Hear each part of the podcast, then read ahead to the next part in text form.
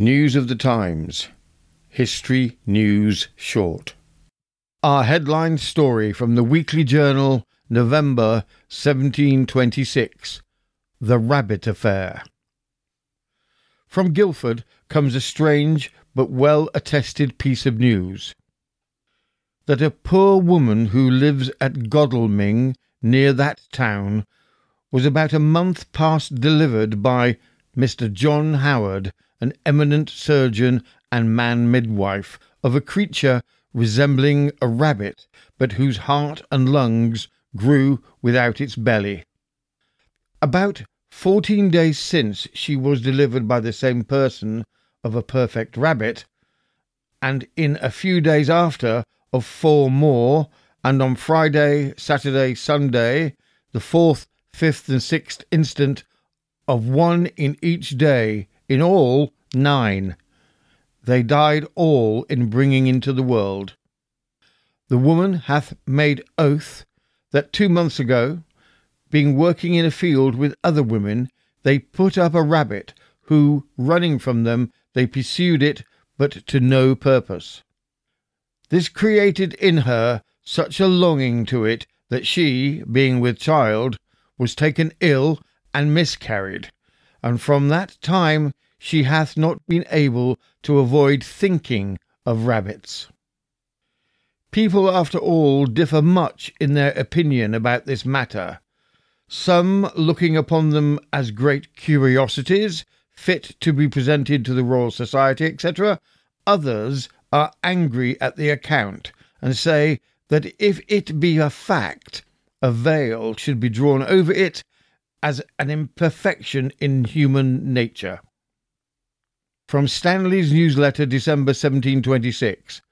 A prosecution is ordered to be carried on in the court if the King's Bench next Hilary term against Mary Toft of Godalming as an infamous cheat and impostor in pretending to have brought forth seventeen preterm natural rabbits. She is still detained a prisoner in Bridewell, where none but the keeper's wife is permitted to go into the room and to deliver anything to her. The infinite crowds of people that resort to see her, not being suffered to approach her too near, and more especially her husband, who is briefly searched when he comes to the prison. The rabbit affair is becoming the subject of so much conversation that, for want of better news, it perhaps may not be unacceptable to give you some account of the depositions taken by the Right Honourable Lord Onslow. Edward Coston of Godalming deposed that about a month ago Joshua Toft husband to Martha Toft, the impostor, bought of him two rabbits of a month old each, one day after another, at three pence each. Richard Stedman deposed that the said Joshua Toft bought two young rabbits of him and desired nobody might know of it.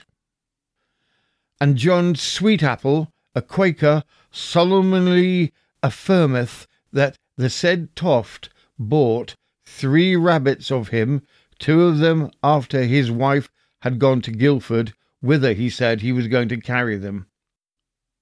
Martha Pato of Godalming deposed also that the aforesaid Toft bought of her about five weeks ago two rabbits, and at several times in about ten days after seven or eight more.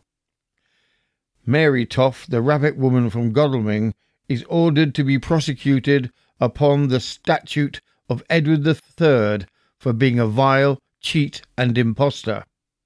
Note to our listeners Toft was eventually released without charge.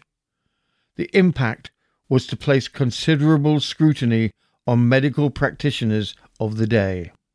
You have been listening to News of the Times, and I am Robin Coles.